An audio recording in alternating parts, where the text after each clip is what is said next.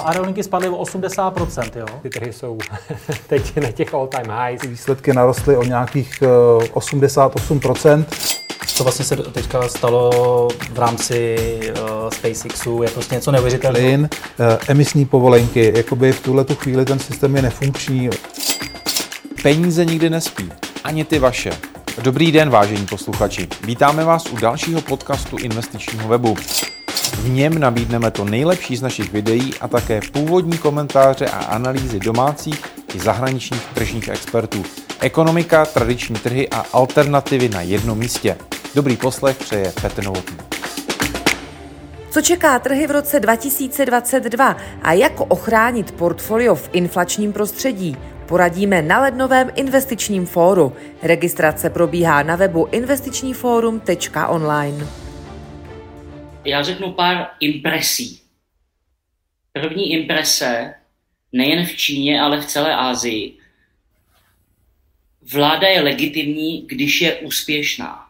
To znamená ten úspěch, především ekonomický v Asii, to znamená vytáhnout lidi z chudoby, jak, jak si Jardo říkal, opravit města, vybudovat dálnice.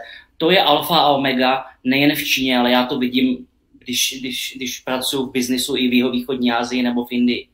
To je, to je strašně důležitý. A v případě Číny posledních 30 let, znamená hrozně dlouhá doba, vlastně celou dospělost dnešních lídrů Číny, myslím tu skutečně manažerskou dospělost, tak dnešní lídři Číny žili v nějaký v, jedné představě o tom, jak ten růst má vypadat od uh, počínaje Teng Xiaopingem 90. léta, ta transformace, která nějakým způsobem jela a ten úspěch vyjádřený především tou mantrou toho růstu HDP byl absolutní.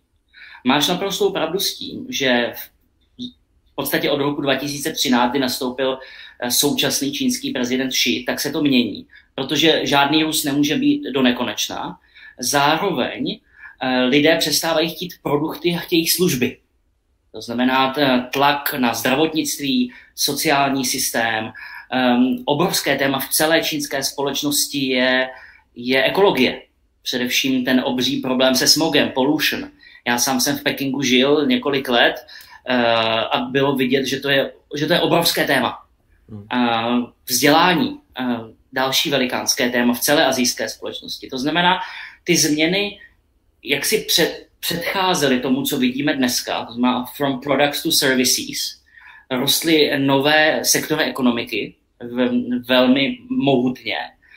Do toho se zpomaluje ta ekonomika a ano, ano, jestliže řekneme, že vláda má, má legitimitu, když je úspěšná, tak samozřejmě tohle je největší téma uh, pro čínskou vládu.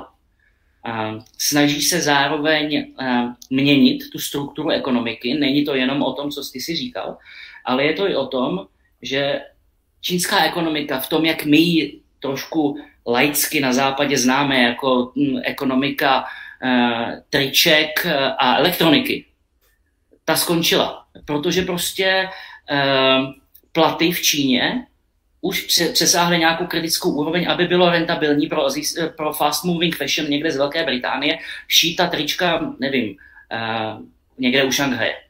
Víme všichni, když se podíváme na naše trička ze Zery, tak se šijou v Bangladeši a v Pakistánu. To znamená, zároveň ta Čína, a to je ta obří transfer, ta, to je ta základní transformace, a v tomhle, a je poslední imprese, a to je COVID. Pro Čínu je strašně užitečné, že dneska je ten svět trochu zavřený Hmm. Protože ona se z proexportní ekonomiky mění na domestic consumption based.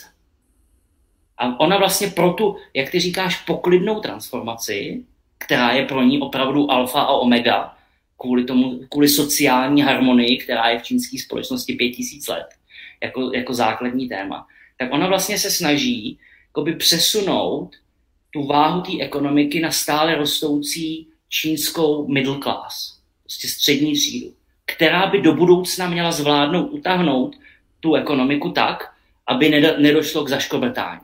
To znamená, když to, když, když to uzavřu, ten, tohle svoje původní expoze, je to velmi komplikovaný problém pro čínské elity, protože v posledních 30 letech žili v nějakém paradigmatu, který se jim mění. Lidi už nechcou produkci, chcou služby vytvořit zdravotní systém pro miliardu 300 milionů lidí je extrémně složitá jako násobilka.